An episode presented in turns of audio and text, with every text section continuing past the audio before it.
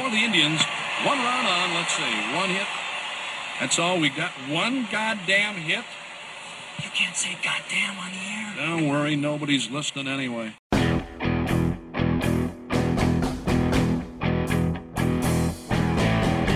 From the Gateway Lounge in Sioux Falls, it's Nobody's Listening Anyway. Here are your hosts, John Gaskins and Matt Zimmer.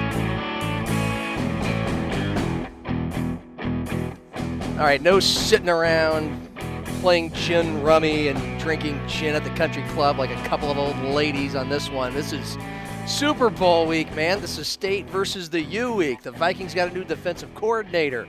We have uh, an epic trip to Brookings. Well, for me, I really enjoyed my trip to Brookings with you and Jen. Uh, almost, almost worth a return trip on Saturday. Lot to get to. You excited about this Super Bowl? At least Dallas Goedert's playing. I'm always excited about the Super Bowl. Okay. It's one of my favorite days of the year. I can never guess with you. Sometimes We've you're. talked about it on this podcast because we've been doing it for three years. You understand I don't have a very good memory anymore, so I don't I don't remember that.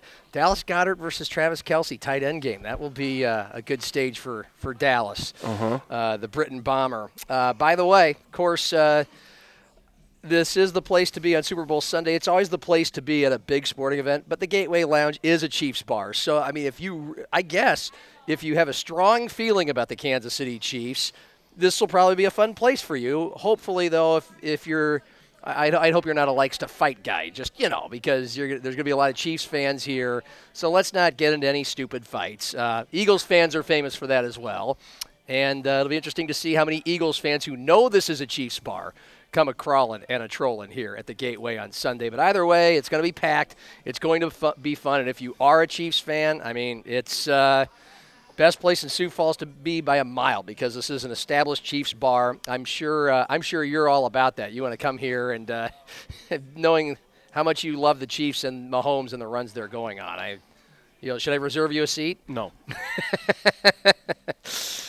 It'll be interesting what what Gilbert will uh, wear and do and cheer for because he hates the Eagles as a Cowboys fan, and he. Uh, But you're he- making him come here? Uh, I'm not making him come here. No, no. I mean, knowing him, he's probably got three or four different Super Bowl parties he really want, wouldn't want me to be a part of anyway that he's going to. So, you know, it might work out for the best for the both of us. Um, and uh, we'll, we'll get we'll get we'll get more into the Super Bowl as we go. Um, the, there's an Andy Reid's burger here, by the way, on Sunday. Just on Sunday, it's a cheeseburger with pulled pork and barbecue. Barbecue Gross. pulled pork cheeseburger sounds great to me. The Andy Reid's burger all day long on Sunday, and twofers all day long. Usually, there's you know there's a time pocket, a time window for the twofers. But we're talking twofers. So you want to get a double drink for the price of one, or you want to get two single drinks, whatever. Uh, twofers on all the, the good, uh, basic uh, liquor that we love, Crown and Tito's and stuff like that, at the Gateway Lounge on, on Sunday for the Super Bowl. Um, you always say, "Oh, it's your show. You start where you want to." But you, you want to just dive into the Super Bowl, or do you want to do uh, some Jackrabbits? Because they had an epic basketball clash on Saturday. I mean, that was freaking fun. I don't know if that just stands alone as a great game, or if it means something more after our discussion about where the Jackrabbit men are headed. But I mean, I feel like I've been saying it, you know, every time they play each other. You know, you guys were talking about going to the game. I was like, it's going to be a great game. this is why I wanted to go to the game. That, but that's what I'm saying. I didn't need it, it, it was that. it was a it was a, an outstanding game. It was a, a great day, but like th- there was nothing surprising about that. I mean, that's kind of how that rivalry has become. And in the in the post game press conference, uh, Dave Richman was a little more pissy than he usually is, understandably. And but even he took the time to say like, hey, that's it was a great college basketball game. That's what it's always like whenever we play. And when Hendo came in for his, the first thing he said was, "Well, that was pretty much your typical South Dakota State, North Dakota State battle."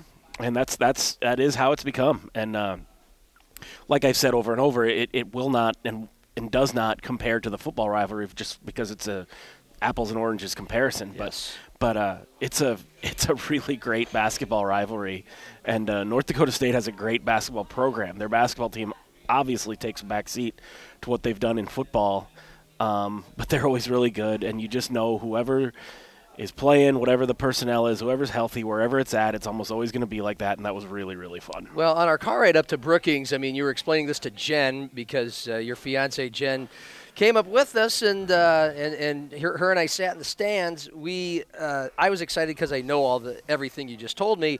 Uh, she wasn't sure, you know, when we suggested she come along if it was men or women. She'd rather see a women's game, uh, she, and I don't know if that's because she likes women's basketball better or she she knows that the Jackrabbit. I don't know. I, I, well, this wasn't even a Jackrabbit USD game. Anyway, you said no, it's a men, and you just you said everything you just said to her, and part of it was that people. I think Jackrabbit fans remember this, but it's easy to forget because of the football thing. Like, it's what is it, six and five Jackrabbits in in Bison when it comes to NCAA tournament appearances, off Something of like that, yeah. Summit League tournament titles. I mean, they're right there. It kind of mm-hmm. seems like they mm-hmm. split time on this. Mm-hmm. And look, it's hard to beat the Summit League tournament and the Denny and the atmosphere there. Uh, with all the stakes that are on the line because it's a one big le- bid league, and for yourself, you've covered a few of these NCAA tournaments as well. Whether you're watching it or there, that's terrific. But to me, sometimes the essence of great college basketball is at a home venue. On it helps to be on a Saturday when it's the weekend and everybody's thrilled to be there. The place is packed. That to me is that was just college basketball to me, not March Madness, Yeah. not a conference tournament, on campus site with the joint jumping. And 88-85. No, no one needs to explain how 88 how you get to 88-85. It's just up and down. Both teams shooting at a high clip and driving at a high clip, and God, that was fun. It's, it was just tough to beat ever, mm-hmm. ever, ever, ever. Both teams played well. Zeke Mayo obviously put on a, I don't know, historic might be a strong word, but a you know Close. incredible performance, 41 points. You know, kind of showing that he's the dude. Yeah, I mean it was, like I said, I, you know, I'll be the first to admit I don't enjoy covering basketball quite as much as football, especially because there are so many Summit League games that kind of are. Okay, whatever. You know, the reason the Valley's so awesome is because all the teams are good, and every game every Saturday's for the most part going to be great. I didn't like that in the Summit League and especially in the last couple of years, as the transfer portal and NIL and all this stuff has affected it, the quality of, of play has gone down a little bit. You know, the, there aren't as many great teams, there aren't as many good games. I don't get fired up to go watch the Jacks play Omaha on a Thursday night. You know, it just isn't the same thing. Uh, but this one is one that, like I said, I circle that one on the schedule every year, and I was went to bed Friday night excited for the game, woke up Saturday morning excited for the game, and it lived up to lived up to it in, ev- in every way. And you know, it does make it fun too now that we've got USD coming up this weekend too. Um, that one hasn't been as intense as the Bison rivalry, but hopefully we got another good one here on Saturday. Yeah, I try to go to one or two of these a year, and it's usually going to be uh, at USD, SDSU, or Oral Roberts when it's at Frost Arena, and I guess kind of the same thing when it's at uh, the SCSC. I try to go to one or two of these a year. Uh, and I, I, I'm undecided, and we'll get to the state versus the U game, and if it's going to be worth it, if it's going to be a game, I'm going to go back to this game. And Zeke Mayo. Uh, I mean, you had to think some people were thinking after 41 points and the way he put on a show. And it's not like uh, I mean it's an outlier because it's 40 Right. points is rare, but it's not like he hasn't been playing well lately. It's not like we don't know by now he's. The guy that carries the team, the best, uh, one of the best players in the in the summit, and when you can light it up like that and put that on tape, uh, yeah, I mean, he, he it, it, the, the, the only problem is when somebody starts to get that good. I was gonna say, are you going where I think you're going? Of course? Yeah, yes. It's like you got to start to. I hate to. I hate to rain on anybody's parade, but you know, I mean, I think Jackrabbit fans know after Baylor Scheierman, you, this, this is the, these are the kind of thoughts you start to have. Whoops, now he, now he's getting too good. Damned if you do, damned if you don't, because Yeah. you want him to be this good down the stretch. I mean, they will obviously do whatever they can do uh, to try and keep him. what year is he? He's only a sophomore. Okay. It'll be a little bit different in that last year, NIL was so brand new that we didn't even know what it was yet. And in fact, the idea of NIL collectives, of players just essentially being given money to transfer, we didn't even know if that was legal yet or what was going on. Baylor Scheierman enters the transfer portal, and at the time, we're thinking the only thing that these other schools are going to have to offer him are, hey, we're a bigger program. You know, we have more fans, more exposure, maybe a better chance to go to a NCAA tournament, compete for a national championship, all this stuff. And not to say those aren't, you know, attractive reasons to transfer. But we didn't even know yet that there was the possibility. Oh, by the way, we can give you a quarter of a million dollars on top of it as part of the NIL stuff because basically no one had thought of it yet. Because again, as we've talked about over and over again, the original intent behind NIL was oh, you know, if, the school sells your jersey at the bookstore, you got to you have, they have to give you a cut of it. We didn't know that they could come up with these sort of, you know, uh, ideas, for lack of a better word, to sort of circumvent the process. And like, oh yeah, if you do this TV commercial or endorse this thing, you know, we'll give you three hundred thousand dollars to come here. Uh, so once that was on the table, um, it, it just changed the game entirely. You know, the the big concern. I talked to Baylor right when he entered the portal, and he's like, "Well, you know, the Summit League just isn't as good of a league. I, if I want to play in the NBA, which I do, maybe I have to challenge myself against better competition, all that sort of stuff." Well, then later it became obvious. Again, not to say any of that isn't true. It is true, uh, but there was money involved, and that just changes the whole dynamic. I think Hendo really thought that he could keep Baylor Scheierman just by continuing to sell him on here's the things that are great about South Dakota State. But then all of a sudden it's like, hi, this other school is going to give me life changing money to come here. There's nothing you can do to combat that. And you can't be mad at the kid for taking it. I mean, that's just the game has changed. This is a long, long way of saying last year the Jacks were in no position to try to keep Baylor. And I'm not saying now that they're going to suddenly have, you know, $200,000 laying around that they can give Zeke Mayo to try and keep him here. And we're getting the cart way before the horse here, but but that's obviously what everyone's thinking. You're you're certainly not bringing something up right now that a bunch of other Jacks fans haven't already, you know, started talking amongst themselves, wondered about. I mean, just Michael McCleary was saying to me at the game the other day, just his name alone, Zeke Mayo, you know, it's just made for NIL, whether it's a mayonnaise type of deal or Yeah. something else. But just, uh, and he's playing so well. He's from Lawrence, Kansas. I mean, not necessarily that the Jayhawks are going to come knocking on his door, but maybe they are. I don't know. I mean, they were. I'm sure they were familiar with him when he was in high school. Oh, they absolutely were. I, I think they know. were recruiting him for a while, and ultimately decided he he wasn't quite at their level. That's right. Um, but he might be now. You know. yeah. So I mean, that's going to be really tough. And again, this is all highly speculative, but the difference this time is the Jacks won't be caught off guard. They won't be surprised. They didn't even know yet. Nobody did what NIL was going to enable those big schools to do. You know, when Miami started, the, the guy in Miami, I can't remember his name, but who started throwing all this money around, that changed the game, and now everyone's doing it. And obviously, if that happens, in this case, South Dakota State is not going to be equipped to outspend or out whatever, you know, other major schools if they really want to make a run at a guy. But at least now they can start trying to prepare for in advance. Say, okay, we know what we're going to be up against, and to spin it further forward, this is something that's until some sort of uh, standards are put in place to police NIL, and I hate to use that word because I think most of us felt like this was a good thing, but now it's gotten a little unwieldy. Uh, but it, until something is done to, to regulate it to some degree, this is the new reality for these uh, mid-major schools. And I've asked, I've asked Eric Henderson, I've asked Eric Peterson, I've asked Dave Richman, I've asked a lot of other coaches, like, okay, so now do you like have to sort of put a cap on how good of a player you recruit? You almost have to be like, well, we want you to be good, but not too good, because if you're too good, you know, and of course none of those coaches acknowledged that or, or gave a necessarily completely truthful answer because of course no one's going to do that. Of course no one's going to recruit a guy and say, well, I hope he's only this good. But it's always going to be a fear in the back of your mind. Any guy you bring in, if he's really, really good, at what point do you start worrying that, okay, we're just building this guy up so someone else can come in and take him? Or a coach is going to put the brakes on. I mean, you know, it's it's a free flowing game. I know there's not a play called for every time down the court, but it's like you're gonna you know you're gonna rest him a little bit, Yeah. or are you gonna? I think probably draw up as not. I think almost These- every These coach- coaches want to win. Right, and I think most of them will will come to the conclusion correctly, in my opinion, that do get whatever you can out of the guy while you got him, and if you lose him, you lose him. You know, you're not going to try and hold somebody back to keep them around. That doesn't do anybody. Uh, uh, it does. That, that's not the right thing for anyone. But but it, it's going to be a real uh, concern. It's going to be a real problem going forward. Is oh great because if you're if you're an FBS or FBS uh, power power five power six whatever like you can really start to to look at mid major schools, uh, one double A schools when it comes to football, and say hey these this is our minor leagues now. You know we can let these other schools if if we swing and miss in recruiting who gives a shit. Let's go down to South Dakota State. They're pretty good. They seem to be able to find diamonds in the rough. Hey, we screwed up and didn't get a running back. Let's go get Pierre Strong.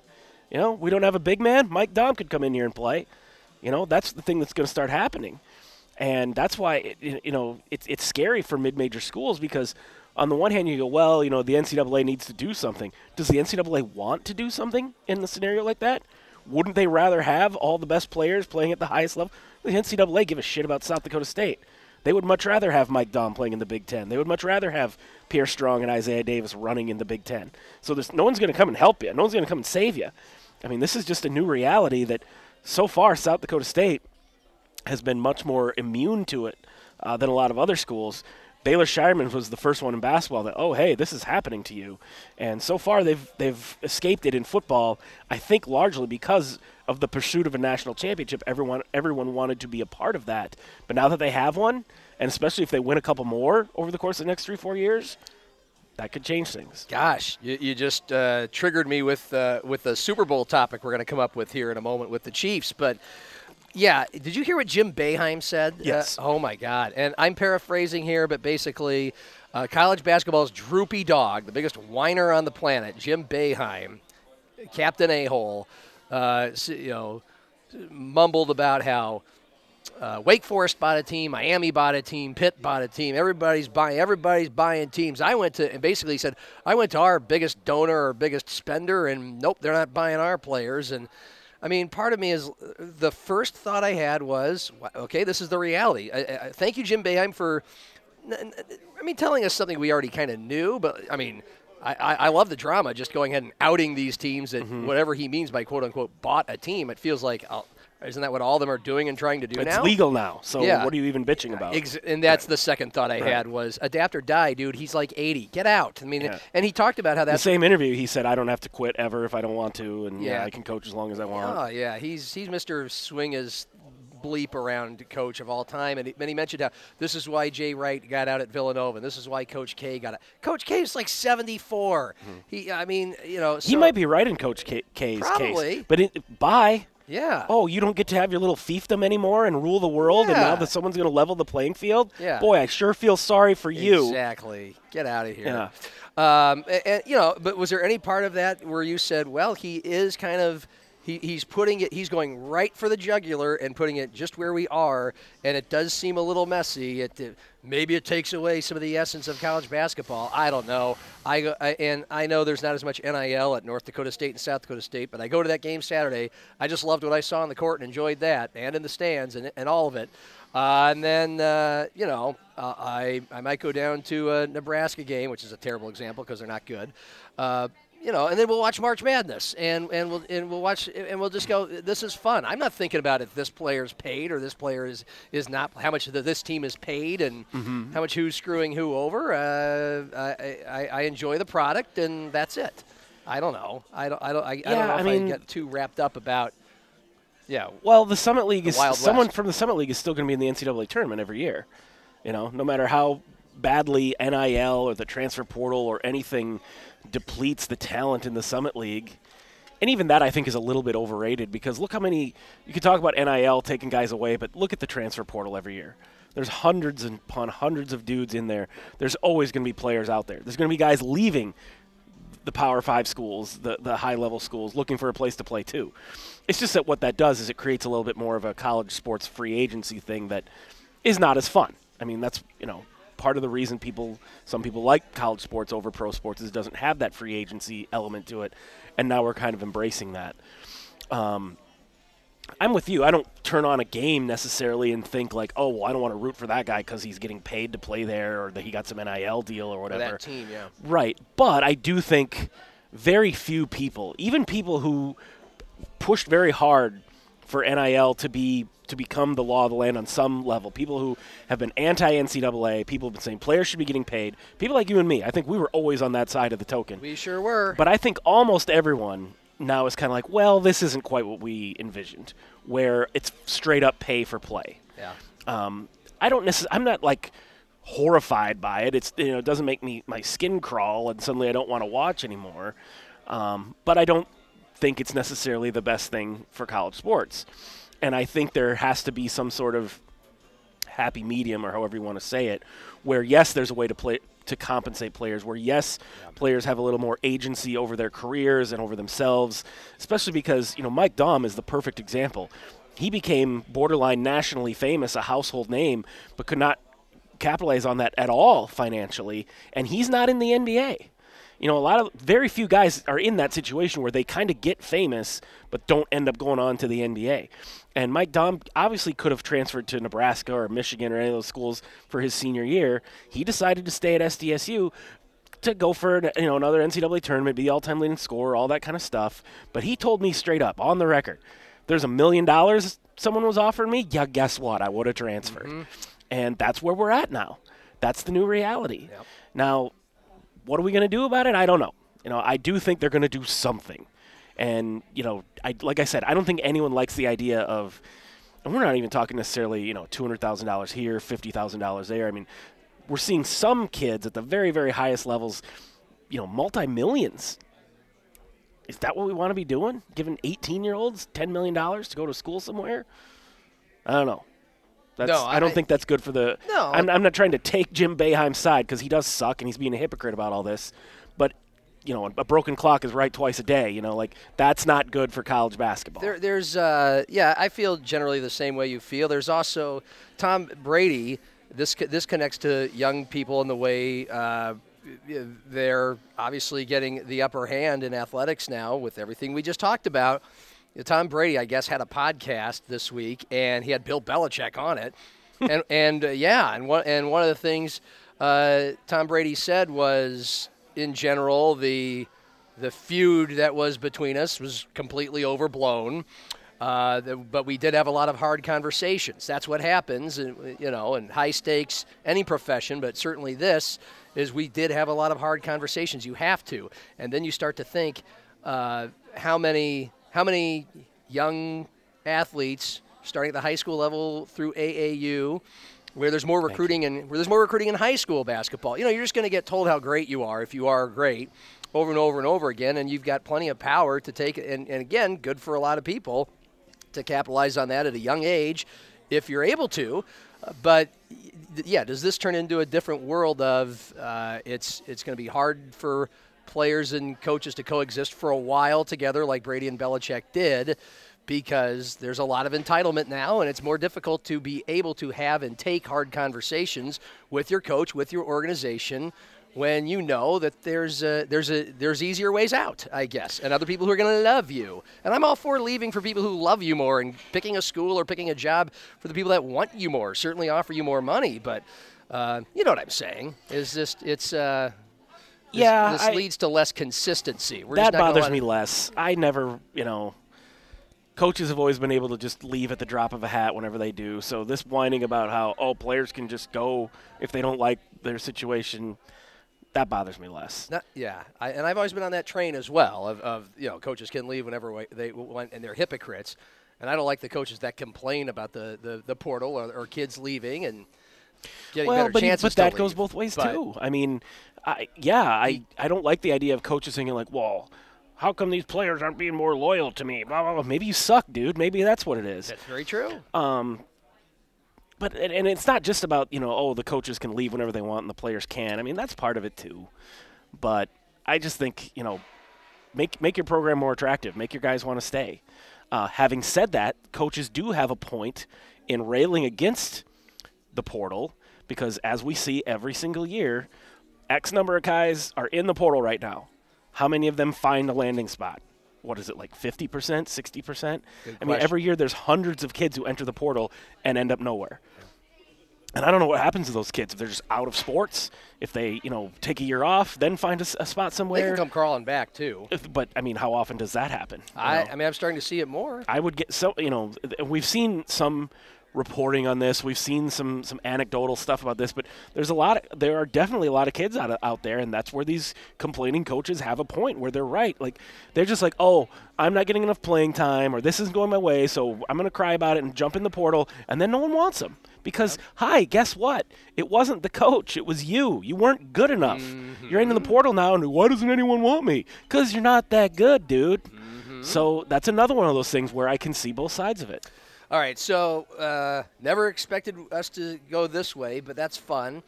Now we've got SDSU and USD, which was, I mean, the women's game was a massacre, 118 to 59. just like a few weeks ago, they're doing the mirror thing, and one game's Mm-hmm. in Vermillion, and the men's game is in in Brookings, and you know the men's game was a bit of a slaughter as well. Uh, USD was able to beat North Dakota State on Thursday before the Bison came into Frost, which feels like a nice little pick me up for the Coyotes. But I mean, And then they lost at home to UND Uh, two days later. yeah, and how good is UND? You tell me. Very bad. okay. last place. Yeah. So I mean, I guess can do we know what to expect on Saturday? Is it worth driving up there and uh, soaking her all in, or because I've been to these USD SDSU throttlings in Brookings, and they're they're fun for about five seconds, and then it's just a jackrabbit party all afternoon. Eh, they're usually pretty competitive on the men's side. There haven't been as many. Certainly not like we saw the other day, the 118.59 or whatever it was. It's hard to say. USD's been wildly inconsistent this year. I mean, it's been almost win loss, win loss, win loss, win loss practically. Um, they still have a pretty good team. Uh, a lot of people thought they might have a chance to be one of the top teams in the league this year, and I think you know they, they could finish anywhere between like third and eighth, depending on how things play out. Uh, it's just been a weird year for them. Uh, AJ Plitzuweit hasn't fully come back yet. I don't think from that injury. He's not the same player. That's been disappointment for them. Uh, not having their coach for a month because he got injured. You know, I think that that threw some a wrench into it a little bit too. Um, you just look at it and say, okay, they lost to him at home. Of course, they're going to lose to him on the road. And yeah, they probably will. Jack should win this game. Jacks are very, very tough at home. I think someone said today that the Yotes haven't won at Frost since 1999 or something like that. Wow. Um, so I don't know, but I, I will. They're usually pretty good games. I think this will be a competitive game. SDSU's good. They're not great. Mm-hmm. So they're, they're beatable. They're not some team that go, oh, we don't have a chance against those guys. Well, it's amazing on Saturday against NDSU. It was 22 to nine uh, after whatever it was six, 7 Mm-hmm. minutes, and it I'll I, I'll never forget it. I- I think it, I think it was Mayo, but somebody hit a three pointer that hit the heel of the rim. It was Mims. It was Mims, and it and it plopped in, and And then uh, Mayo hit one on the very next possession. Yeah, and then bang, so that's six points in a row. Now Yeah. it's a seven point game, and it's game on the rest of the way. And the Jacks, particularly Mayo, but the Jacks, you know, they're, they're on fire, and, and NDSU just kept up with them the whole time. So you never know. Uh, and maybe that game look, made South Dakota State look better than they really are, or maybe it's a sign of things to come down the stretch. Who Well, knows? NDSU isn't great either. I mean, I think they Yeah. have a, they're like nine and fourteen this year. Yeah. lost in the fact that what a competitive game was because they're two pretty evenly matched teams. You know, neither one of them are that great this and year. maybe they're not awesome at defense. I don't know any of the stats, but uh, They've- and I don't really again, care. That both, was a great both game. been both been really inconsistent on Yeah. that end. Uh, so there you go. I, we'll see. I, I, I certainly enjoyed the trip and the fun. I enjoyed the company. I don't know if you enjoyed your company. You're the one that had to work, so I don't know if it was as fun for you as it was for us. Well, Mike was there. It was nice to be able to co- cover Yeah. a game with him again. Not Yeah. like we're you know long lost or anything. It's been a month since Yeah. I wasn't his coworker, but Yeah. that was fun to watch a game with him and for all of us to go have a beer afterwards. Yeah. Yeah. Speaking of Jackrabbit parties, and I don't mind that by the way. I'm not because I, I think by now anybody's been actually paying attention to me, a few people, uh, you know, the last 10, 13, 15 years.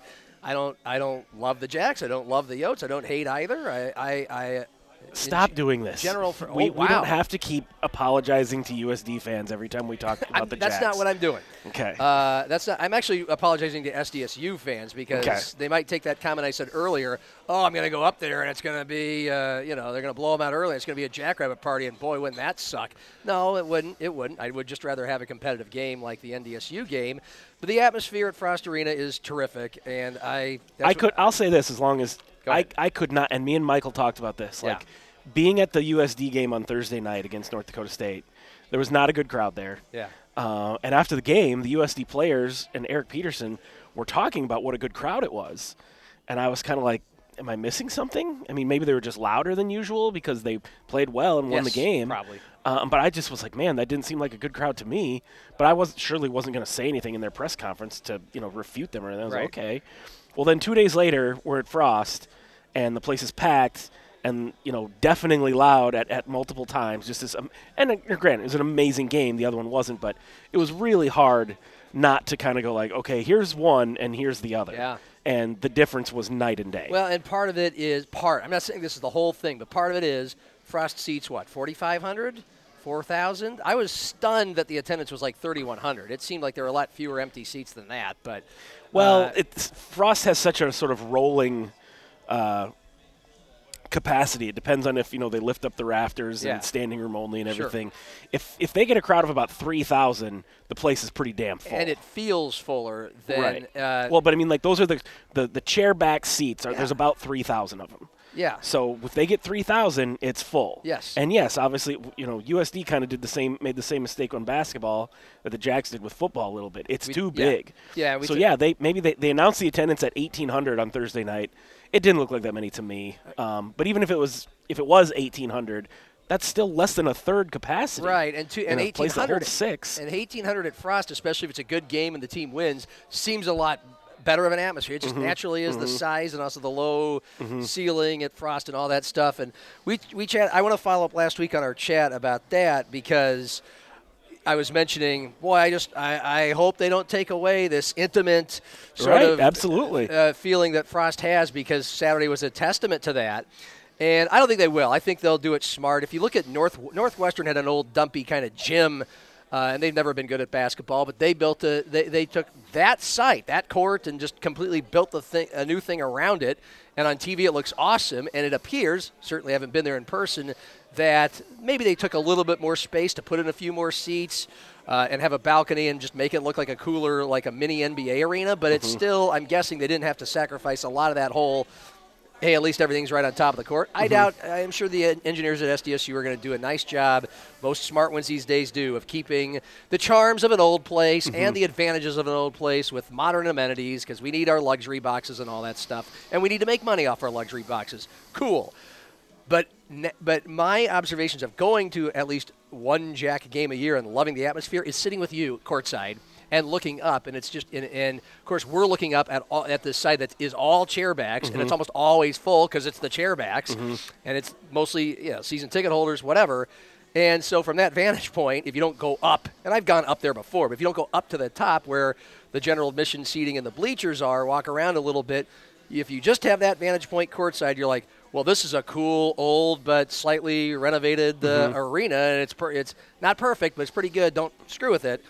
When you actually go up and sit up there, like Jen and I did, and you walk around up there, like Jen and I did, then you start to see, oh, okay, yeah, this place is. Uh, you know, a- a- and not just in the arena, but outside the arena. Like, yeah, this needs this needs a lot of touching up. This feels old, antiquated, D- Division two ish.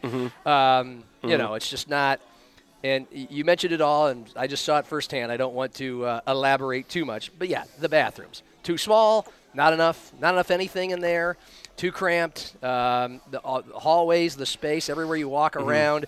Tell you what they got right is the be- is where they sell the beer, because at first I was like, went to a concession stand, no beer here. Oh, there's a sign, beer sales. And the arrows kept going at beer sales. I'm like, where are they putting the beer in Siberia? And then you go, and first of all, it's great for us. They were, it was pretty close to our seats. Second of all, it's basically it's you know it's it's a quasi beer garden. They put it in an open space up there where you can kind of, uh, if you want to, you have to. You can't stand right there next to the beer line, but you can, you know, stand and drink your drink your drink and just watch the game like uh, you know you don't have to go back to your seat. It's a it's a they put all of us drinkers in the same area. I liked that. It was a nice it was a big area, and they didn't fold the bleachers down. But in general, I mean, if you look up when you walk in the Frost Arena and the whole whatever you call it, the corridor, the atrium, the lobby, uh, the the double level thing, I mean, look look up at the ceiling and just look up there. And that's all I'll say. They're like that's wow. Um, this, you know, yeah. So now I'm convinced. Okay, yes, for sure. It's time. It's probably been time for a long time. And uh, can't wait to see what they do with it. Yeah, I mean they don't have. You know, I never really even realized it until all of a sudden I did. They don't have any luxury suites there. Like Yeah. nothing, just nothing. Nope. You know, Dana Dykhouse has a courtside seat, but he doesn't have his own. You know, deal like. And if you go to uh, USD's new place, which to be clear, I think the SCSC is gorgeous. It's really, really nice. Yeah, I do too. Uh, I don't think they did anything wrong about it, other than maybe making it too big. Uh, they just aren't right now. They just aren't able to fill it up. Um, but it's really nice, and one of the coolest things about it is how they have those luxury suites or whatever you want to call them on the floor that are off to the whatever side of the arena is. Like Yeah. that's really cool because you have to walk past the back of them to get to like the media area. So I walk by there, and you look into like the entrance to where you walk into those suites. That is so cool. It's like right on court level, but you have this big wide open room with all the like a kitchen and the, a big glass door wall. Like that's really awesome. Once you The watch, Jacks need something like that. And yeah, and they'll have it. And once you watch a game, and, and, and you know the what is it the whatever Dana's number is seventy the seventy one club at uh, SD. I've seen it. I haven't experienced a game at it, but what, it, what, if you are lucky enough to either be able to afford that or know somebody who does and invites you, because this happen- this is how I live the Nebraska football life every year. I just have a friend who married a gal, and they have a suite, and. Uh, and I, I can't go, I can't go back to the uh, the I can't go I mean I can I can I could go back to the common seats but my first choice is always you got a ticket Tom? because it's it is cool. To just have your own area have your own bar and uh, and do that. All right um, it's uh, it's Super Bowl week Jackson from the Gateway is going with a couple buddies he's going man. Where's it at again? It's in it's Phoenix? in Phoenix, Yeah. yeah. Glendale, uh, technically, which is miles away. Phoenix, by the way, is the most spread out, sprawling suburban city in America, and Glendale's uh, for, for, from here to Brookings to downtown Phoenix, but. Uh, and it's and it's it's forever from Scottsdale, which is the main area where everybody loves to go and hang out and party, and probably where a lot of media stuff is this week. Uh, where the uh, the golf tournament is, the Waste Management Open, the PGA Tour. You familiar with that one? The Nope. big stadium around the 16th hole. Oh, remember we talked about it last year because my dad wanted to keep watching it even though the Super Bowl was about to start. Yes. And I was getting all pissed off. I was like, "Hi, could we watch the goddamn Super Bowl?"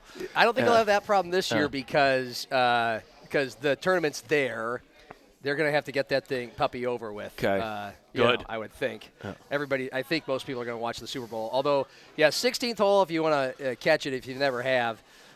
I guess if you're not a golf fan, you won't. But it's one of the most famous kind of golf settings that there is. It's the biggest. It's the most seats that are around any hole. Mm-hmm. And it's got kind of a raucous it's- atmosphere, from what I'm It's si- told. oh yeah, it's a, Yeah. and it's the size of an NBA stadium, 15, 20,000 seats. Everybody's drunk. If the player, it's a par three, it's a short par three. They make it so uh, you know. There's chances at holes in one, and it's so it's it's do or die. Mm-hmm. They love you if you hit the green on your tee shot. They boo the shit out of you if you don't. That's it. Um, and uh, and if it's a hole in one, beer cans go flying. It's just this, uh, you know, it's this big scene. Anyway, uh, so Jackson is going, and so I said, uh, "You mind telling me how much you uh, paid for those tickets?" And he had a, he had a connection, so he got it at face value. Want to know what face value ticket for a Super Bowl is? Sure, Oh, I thought you were going to guess just for fun. fifteen hundred bucks. Nineteen hundred bucks. Yeah. So uh, and that's so he got. I mean, he, he's one of the lucky ones. This is uh, and again the Chiefs are playing. Uh, I went to Arizona for years. My dad just moved away from there a couple of years ago. I love it down there, but I still. I know we've talked about this before as well. Super Bowl is nowhere. It's maybe it might be near. It's certainly not on my my top five bucket list. I have of all the live sporting events or places I want to see. Super Bowl has never done it for me. No. and I didn't even think about it when it came to oh Chiefs in Scottsdale. Wow, what a n- I I, it didn't Mm-hmm. I kind of regret not me. going the year it was in Minnesota just recently. And the reason I didn't apply for a credential is because in the event the Vikings made it, which Yeah. that was the year they made the NFC Championship game, I was like, I don't want to work when I've been waiting my whole life to see the Vikings in the Super Bowl. Yes. I don't want to be working that day.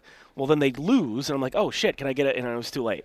That's fine. I, I did not by lose a second of sleep. I tried, But in hindsight, it's kind of like, eh, I probably should have covered a Super Bowl when I had a chance because I easily could have got a credential Yeah. to do it. A bunch of the other guys here in town were there. I'm talking you know. purely as a fan. Would Oh, you- as a fan, would you none, ever? zero. That's what I mean. Zero. Yeah. I would only want to go in my capacity as a writer to experience it, to be in the stadium, to see all that. But as a fan, sitting in the because obviously in the media they'd take care of you. You're sitting in a press box and you know free food and you don't have to pay for anything. And even if all the other stuff was paid for, as a fan, like if my dad was like, "Hey, I got tickets, let's go," I'd like, "Why?"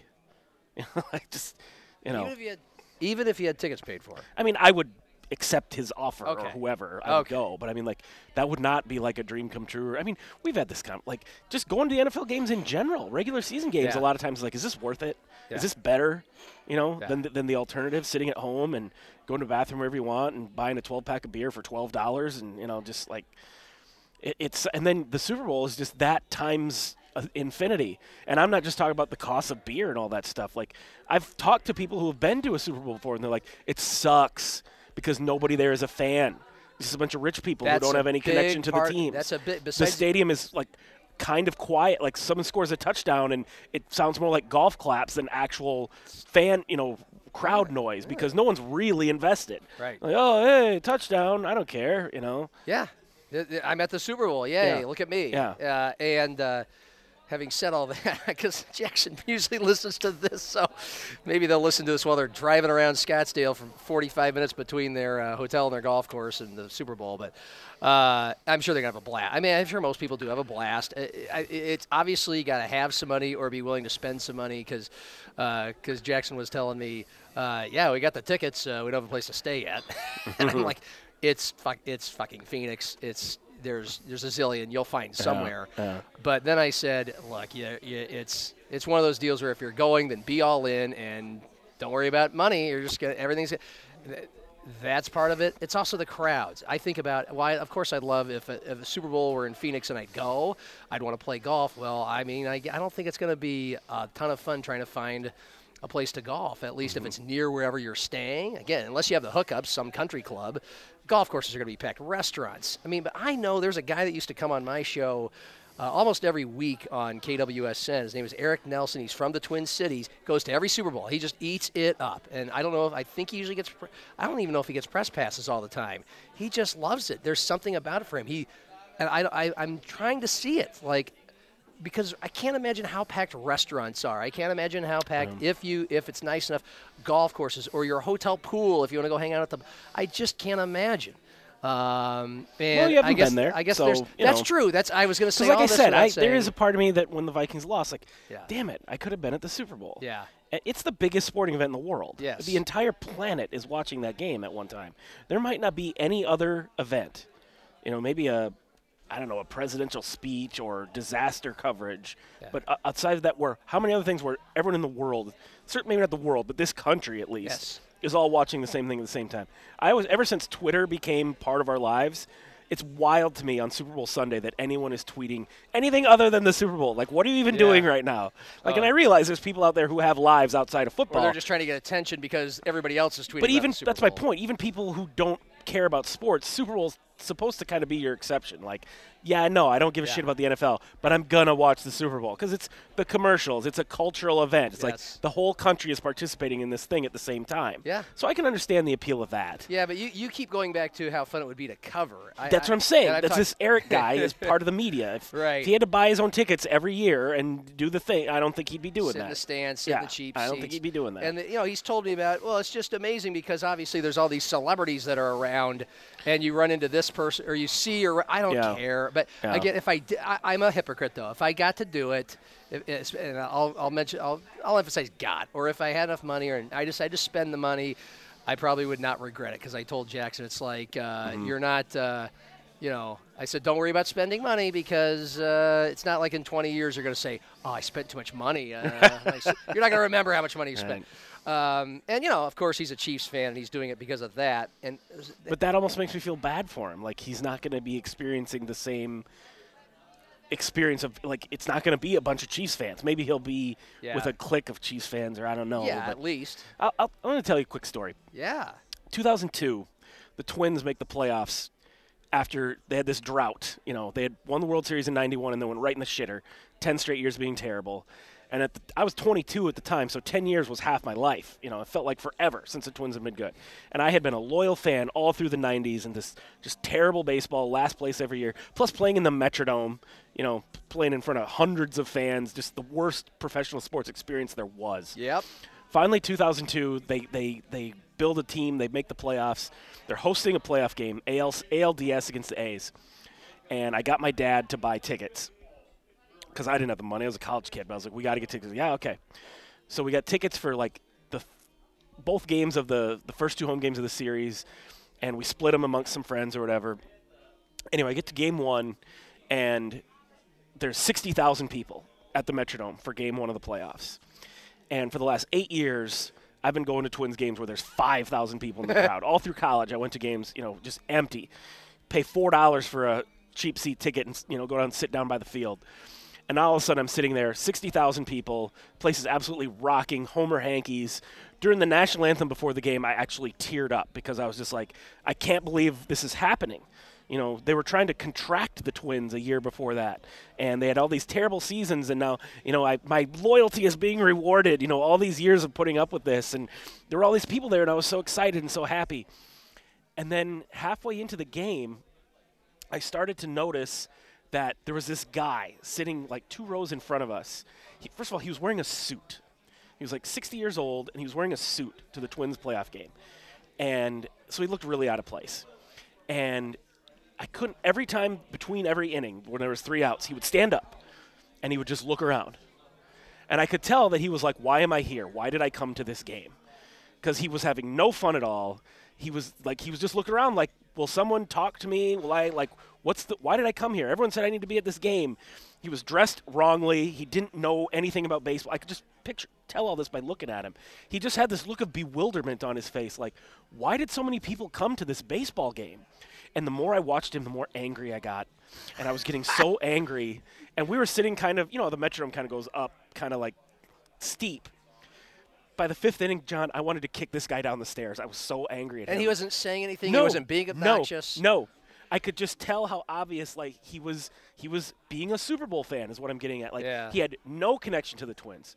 Did not know anything about baseball. Yeah. Could not give a shit about the team, the game, anything. He was there cuz someone had told him this is a place to be. Yeah. You should go be seen here at this thing. Cuz again, he's dressed up like he's going to a, you know, whatever. And just every every inning, he did it between every inning. He would stand up and just you know, looking around like what, am I- what am I doing here? It's like what are you doing here?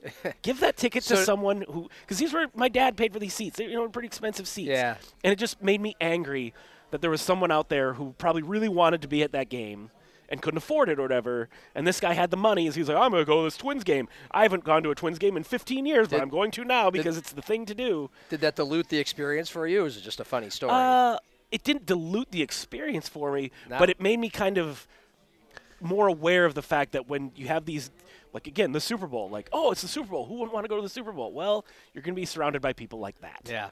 We got about five minutes. I'm guessing. You got five minutes. Uh, Yeah. Okay. Um, is this an Arthur day? Mm-hmm. Okay, that's fine. This is a John has a doubleheader tonight, and he left his phone in Lennox Day too. So uh, I can't be here all afternoon either. But um, it's uh, Who leaves their phone? me. I have a. You were 10 minutes late, too. You're, you're married to somebody with AD. You're married to somebody with ADHD. It's uh, it's how we operate. I'm not making excuses, or it's just uh, you, you. I knew you'd ask that. I don't know why I told you. Yeah, I know it's a thing that like we most have on our person, and and by the way, man, I don't even know if I did. It just wasn't in my. It was. It wasn't in my usual spot. My jean So it might pockets on my car somewhere. It might be in my car somewhere. It might be Good in my luck to you. backpacks. Thing. I don't care. I'll be fine. It's No, somewhere. It's somewhere. It's not on the. ro- It's not on the interstate anywhere. It's either at home or it's in my car, or here in my backpack. I don't know. Um, the the the element of uh, first of all, I'll be here because I'm excited. It's the Chiefs' third Super Bowl in what four years. I'm not here to brag. No one wants an obnoxious bragger. I don't care.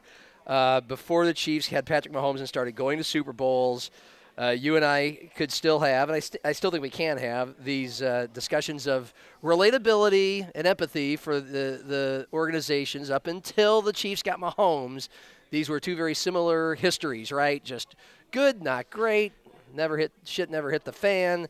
Never been to the Super Bowl. Never quite good enough. Lots of playoff collapses. and Chiefs won a Super Bowl. heartbreak. Not in my life. I mean, yes, okay, they beat the Vikings in Super Bowl four. To me, that doesn't count for me. No, but it, it counts, I think, for. Anyway. Anyway, Continue your thought. Yeah, so it's and and and it was really exciting the first year, and uh, I insisted on watching it at home because I just didn't. I, I remember watching an AFC Championship game against the Patriots that they lost in Mahomes' first year at your place. It was great. But uh, and I didn't really say much. I was a nervous wreck. I, I didn't I didn't want to come here. I knew this was the Chiefs bar, and I was just like, I just want to enjoy. We've had this discussions as well. Where would we be? Where would you be when the Vikings reach the, the Super Bowl? And you would always and you would always say, I, I want to be right here on my couch with my dad and other people. So I did that, and I did that for both the win and the loss, back to back years for the Chiefs. I want to be here on Sunday because I didn't do you know Either the first two times. yeah, I and I, I, want to be around that atmosphere, and a bunch of Chiefs fans will be here, and, and it was, I was here for the AFC title game. It was great, but also, man, it's house money. I don't know how. Try to put yourself in the. Uh, uh, try to imagine the Vikings going to three Super Bowls in four years, but you've already won one. Um, you waited your whole life, all the misery, all the you know the the Gary Anderson and Blair mm-hmm. Walsh and all that, and then they win one, and it's obviously it's euphoria. Can't beat it. There's a degree of me. I don't miss the misery. I'd rather be in. I'd much rather be in a position to have a generational, lighted up quarterback and a Super Bowl and getting to play in them. But I don't. I'm not gonna say I don't care as much. It's just it's it's all house money to me. It's just uh, there's nothing like the first, and at the same time, it's just um, yeah. I, I, I think I've already reached the age where it just won't mean as much no matter what. I mean, even if the Vikings were to win the Super Bowl this year, even if they got that first, yeah. I mean, I'm, don't get me wrong. I'm not sitting here telling you, it, you know, would mean nothing to me, or, Yeah. but it, you know, it meant more to me. I think we've talked about this. Everyone's sports fandom kind of peaks in your early to mid 20s before you really have, you know, a family, life obligations. I mean, you fall in love with it as a kid. And then when you go, basically when you turn 21, then it becomes really fun because you can drink on top of it, you know, and you can go to bars and watch game at sports bars and high five people and all that stuff. And don't get me wrong, that shit's a blast. Uh, but then around your mid 20s or wherever, whenever you sort of move on with your life, then you know other things become more important to you. And that doesn't mean that the Vikings are not my favorite team anymore, or the Twins, or whoever. Um, but it just doesn't impact my life the way it used to, and that goes both ways. I, you know, I used to kind of think like, because like in 09, when they made their run with Favre, I had kind of been like, that was right around the time where I was kind of like, okay, I think I'm finally old enough that this doesn't dominate my life the way it used to. I was 29 at the time, and uh, Where'd you watch it, by the way? huh? You, where'd you watch that Saints game, by the way? At my buddy Phil's house. Okay. Um, I was at your old bar. I was at Buffalo. yeah, the old and Buffalo uh, Wild Wings. but that team kind of, I remember being like, okay, they're sucking me back in, you know, and then when they lost, I took it really, really hard, um, and I remember thinking like, okay, I guess you know you at least have to be consistent. If you don't, if the losses don't hurt you as much, then the wins can't you can't celebrate them quite as much. And I think that's kind of where I'm at. Uh, because when the Vikings lost to the Giants in the playoffs two weeks ago, I went to watch it with a couple of high school buddies, and Jen was like really stunned by how hard they took it. Like a couple of my buddies were like, just she's like, "Are they gonna be okay?" And I was like, "Yeah." She's like, "Why aren't you taking it that hard?" I was like, eh. I think it was more the fact that I just didn't think the Vikings were very good this year. I was like, guys, what did you think? You know, we're, we're, we're going to the Super Bowl this year. True. Uh, but if they had, would I have celebrated? Of course. Yeah. You know, would I have got drunk that night? Absolutely. Would I go up and buy the T-shirts and the posters and shit? Yes. You would have? Sure. Okay. But I'm, you know, is it gonna affect my life the way it would have if they had got the job done in '98? No, would not be the same. Uh, we're running out of time. What do you make of Brian Flores as the DC? Great hire. He's probably not gonna be there long enough for it to make a difference. Yeah, uh, yeah. If they because they're going to get a lot. If he's good, he's gonna get a head coach job somewhere. they should get a lot better. Uh, I mean, you know, we we don't have time. We don't need the nuance. Just by schedule alone, the Vikings are probably gonna be a nine and eight team next year. Yeah, I mean, well, and, if you believe, if you at all believe in karma or the football gods, Right. you, you owe them- Everything went your way this year. It's They, gonna be. they should go five and one in the division because I'm not sold on the Lions uh, just continuing their climb. Uh, Bears are a mess. Packers are a mess now. They'll be Yeah. a bigger mess without Aaron Rodgers. Yeah, that's true. Should go five and one in the division, but the regardless of the record, the defense obviously should be a lot better. It has nowhere to go but up, and uh, er- nothing made sense. There were wide open spaces in the middle. Couple, a couple notes that I- was excited about Flores without knowing much about him, other than he was with the Patriots, he was with Belichick. Not everything, you know. Charlie Weis and uh, Romeo Crennel, they didn't become great head coaches. Neither did Bryant. Uh, but in Miami, I mean, he kept the Dolphins competitive when Tua was hurt, when they didn't have a quarterback. And uh, and by the way, fun. This is fun. This is should be uh, music to Vikings fans' ears. Ed Donatell was the most predictable defensive coordinator there was. It's just same shell every play. Uh, Brian Flores, I guess, two years ago, Pro Football Focus actually keeps track of this shit. Uh, like the most, Most disguises. looks, yeah. Oh, okay. You've probably read this stuff already. well, start Uh, by just running a four-three and putting Danielle Hunter's hand in the ground. Yeah. I'll be happy. All right. Well, enjoy your Super Bowl Sunday. I will too. Bye.